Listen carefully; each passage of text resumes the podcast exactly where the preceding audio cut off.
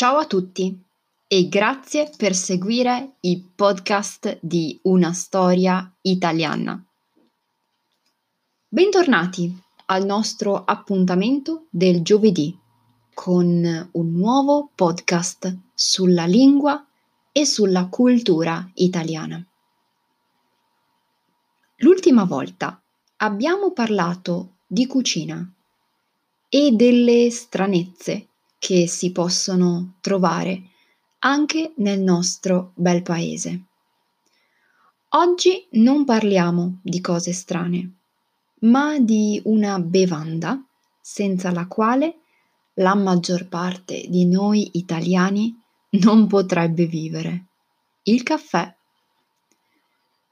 La pianta del caffè, si sa, non è tipica del nostro paese, poiché cresce in un clima equatoriale, ma l'Italia è riuscita a portarla a livelli altissimi di preparazione per esaltare il gusto e l'aroma del caffè. La storia dice che la mia città, Venezia, commerciasse caffè già nel 1500 e che l'apertura della prima bottega di caffè fosse proprio nella bellissima piazza San Marco, verso la fine del 1600. Da quel momento il caffè ha sempre scandito la vita degli italiani e, come sempre, è argomento di grande discussione quando ci incontriamo al bar. Meglio l'espresso o il cappuccino? Il macchiato o l'americano? Non c'è un caffè migliore di un altro. Semplicemente ognuno è libero di scegliere quello che preferisce. Ma quando e come si beve il caffè in Italia? In Italia non esiste un'ora giusta per bere il caffè. Ogni istante della giornata va bene. È normale chiedere ti va un caffè? a qualsiasi ora del giorno e della sera. Nessuno avrà niente da ridire. È un segno di ospitalità. Offrire un caffè significa comunicare all'altra persona che è la benvenuta in casa nostra o che siamo felici della sua compagnia. Con un caffè vogliamo far sentire a proprio agio il nostro ospite. Una cosa importante da ricordare se andate a trovare qualcuno. Il caffè fatto in casa si prepara con la moca, la piccola macchinetta da caffè che è conosciuta in tutto il mondo. La moka può essere da 1 o da 12.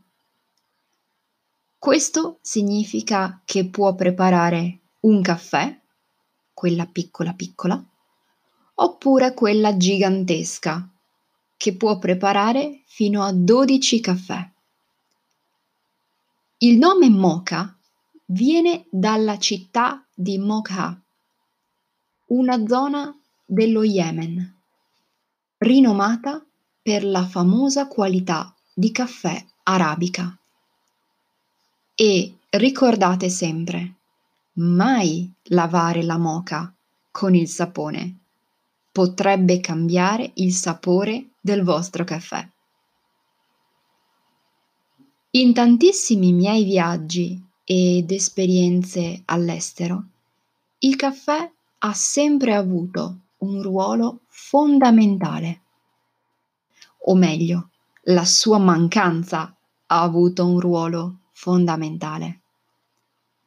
Ci sono persone che sono assolutamente dipendenti dal caffè e che ne bevono veramente un sacco ogni giorno. Io personalmente il numero massimo di caffè che posso bere è di tre al giorno. Noi italiani all'estero abbiamo anche un piccolo problemino, cioè non siamo abituati alla quantità di caffè servita in bar e ristoranti. È troppo per noi. In Italia solitamente il caffè si beve in una tazzina di ceramica o di vetro piccola che può contenere circa due dita di liquido e che si beve in appena due sorsi. Non si beve mai e poi mai in bicchieri di cartone o di plastica. Unica eccezione, i distributori automatici in uffici e luoghi pubblici. Ma soprattutto non vedrete mai nessuno bere un caffè per la strada mentre cammina. Non si fa. Il caffè veloce si beve al bancone del bar, stando in piedi, pagando al volo e lasciando il posto a qualcun altro.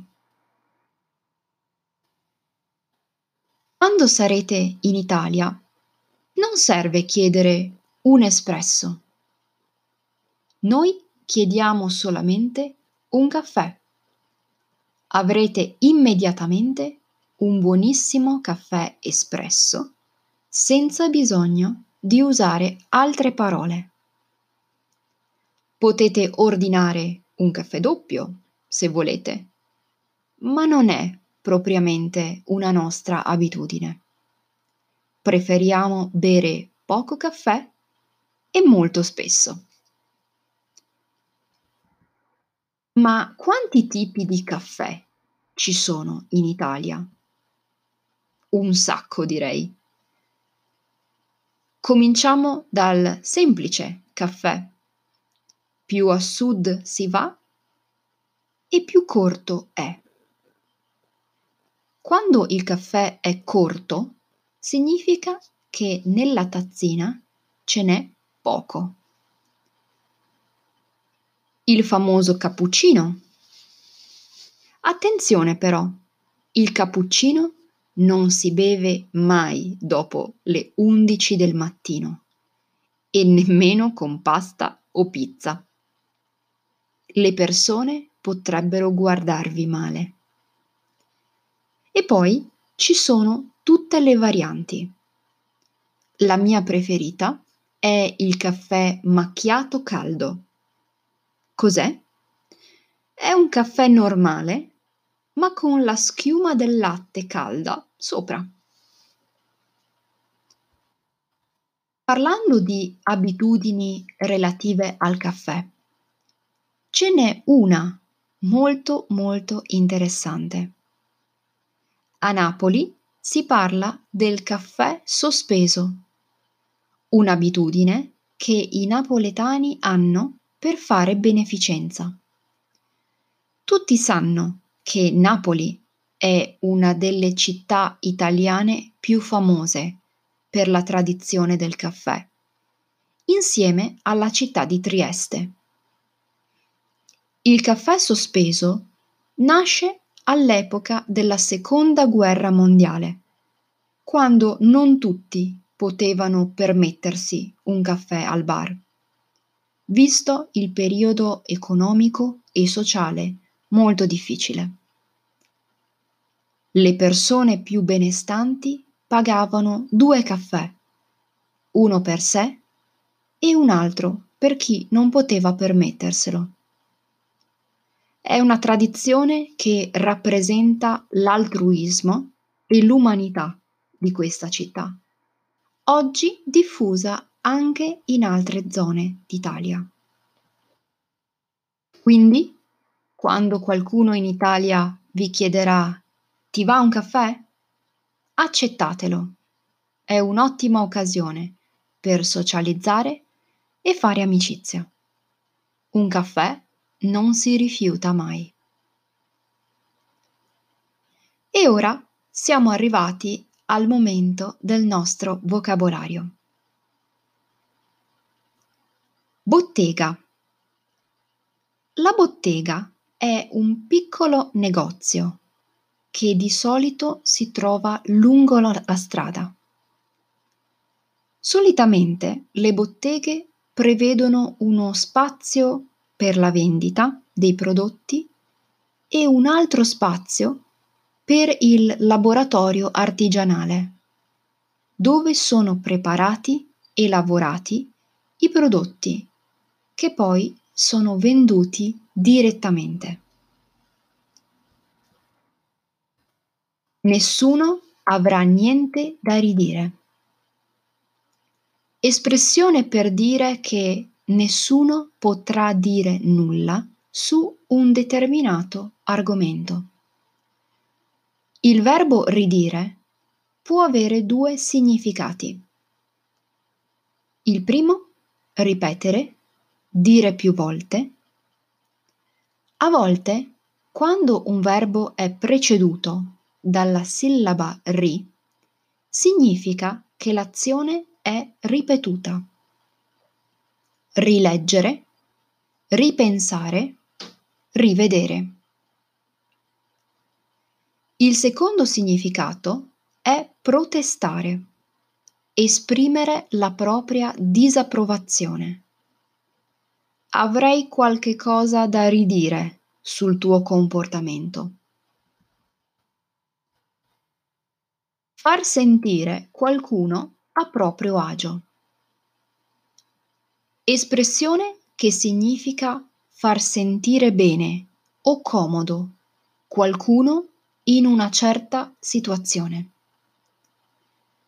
Non ha importanza usare il verbo far o fare è la stessa cosa. Molto spesso il verbo fare è preceduto dal pronome personale diretto mi, ti, ci, vi. Per esempio, la mia amica Maria è molto simpatica. Mi fa sentire sempre a mio agio. Il pronome mi e l'aggettivo possessivo prima della parola agio sono concordati di solito alla stessa persona. Un altro esempio al plurale. I tuoi amici sono molto accoglienti. Ci fanno sentire a nostro agio. Rinomato per Significa famoso per, conosciuto per. Raramente si usa per le persone. Ad esempio, Venezia è rinomata per la bellezza dei suoi palazzi. L'Italia è rinomata per la sua cucina. Questo ristorante è rinomato per la bontà dei suoi piatti al volo. È un modo molto informale per dire velocemente, rapidamente. Mangiamo qualcosa al volo? Oppure faccio questo lavoro al volo e ti raggiungo. Più a sud si va e più è corto. Questa frase mi dà la possibilità di spiegare l'uso delle costruzioni parallele nella grammatica italiana. Sono frasi che sono entrambe introdotte dall'avverbio più più, oppure meno meno, oppure più meno, e dipendono l'una dall'altra. Non si può né omettere né sostituire una delle due parti, altrimenti la nostra frase non avrebbe senso. Ad esempio, più studi e più probabilità hai di passare l'esame. Meno dormi, meno energie avrai durante la giornata. Più mangi e meno dimagrisci. Nel nostro testo diciamo più a sud vai e più il caffè è corto, intendendo che più ci si muove verso il sud dell'Italia e meno sarà la quantità di caffè nella tazzina. Permettersi. È un verbo riflessivo. Permettere a se stessi. Ha due significati.